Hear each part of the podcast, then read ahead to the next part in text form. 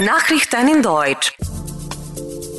Erwerbslosigkeit sank in Rekordtief. Polizei schlug auf Medikamentenfälscher zu. Guten Morgen, Sie hören die deutschsprachigen Nachrichten. Am Mikrofon Chobo Sankati. Die Erwerbslosigkeit sank auf Rekordtief. Nach den Angaben des Statistikamtes lag die Zahl der Beschäftigten von Anfang Juni bis Ende August bei 4,5 Millionen. Das ist um 58.000 mehr als vor einem Jahr. Die Arbeitslosenquote beträgt nun 4 Prozent.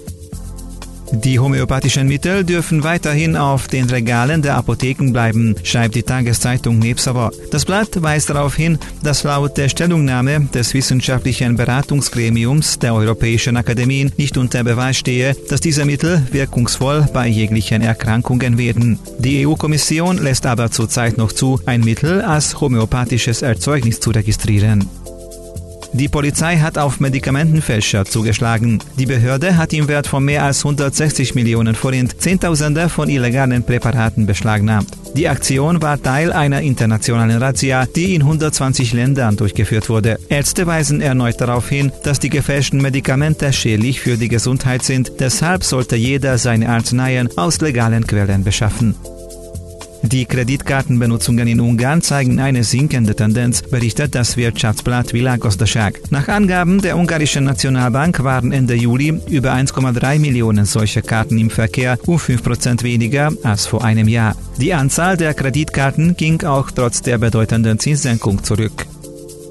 Der Grundstein für das Mercedes-Benz-Ausbildungszentrum in Ketschkamet, das in erster Linie der Lehre der Teilnehmer der dualen Ausbildung bzw. dualen Studium dienen wird, wurde gelegt. Das insgesamt über 3 Milliarden Forint schwere Projekt wird von der ungarischen Regierung mit 622 Millionen Forint unterstützt. Im 8000 Quadratmeter großen Ausbildungszentrum sollen ab September 2018 250 Schüler und Studenten ihre praktische Ausbildung durchlaufen.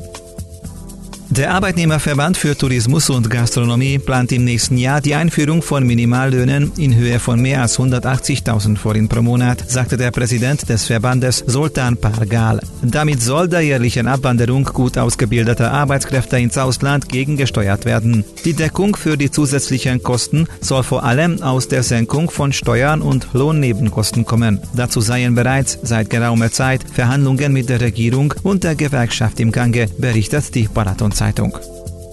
Audi bereitet seine Stammwerke in Ingolstadt und Neckarsulm jetzt für den Bau von Elektroautos vor. Vorstandschef Rupert Stadler sagte auf einer Betriebsversammlung in Ingolstadt, künftig fahren in jedem unserer Werke auch Elektroautos vom Band. Entwicklungsvorstand Peter Mertens sagte vor rund 7000 Mitarbeitern, noch vor 2025 werden wir bei Audi mehr als 20 elektrifizierte Modelle auf den Markt bringen. Rund ein Dutzend Modelle wird rein elektrisch unterwegs sein. Die andere Hälfte seien Plug-in-Hybride. Gesamtbetriebsratschef Peter Mosch betonte, in Ingolstadt müssten weiterhin Autos mit konventionellen Antrieben gebaut werden. Nur so kann eine nachhaltige Auslastung des Werkes garantiert werden, hieß es.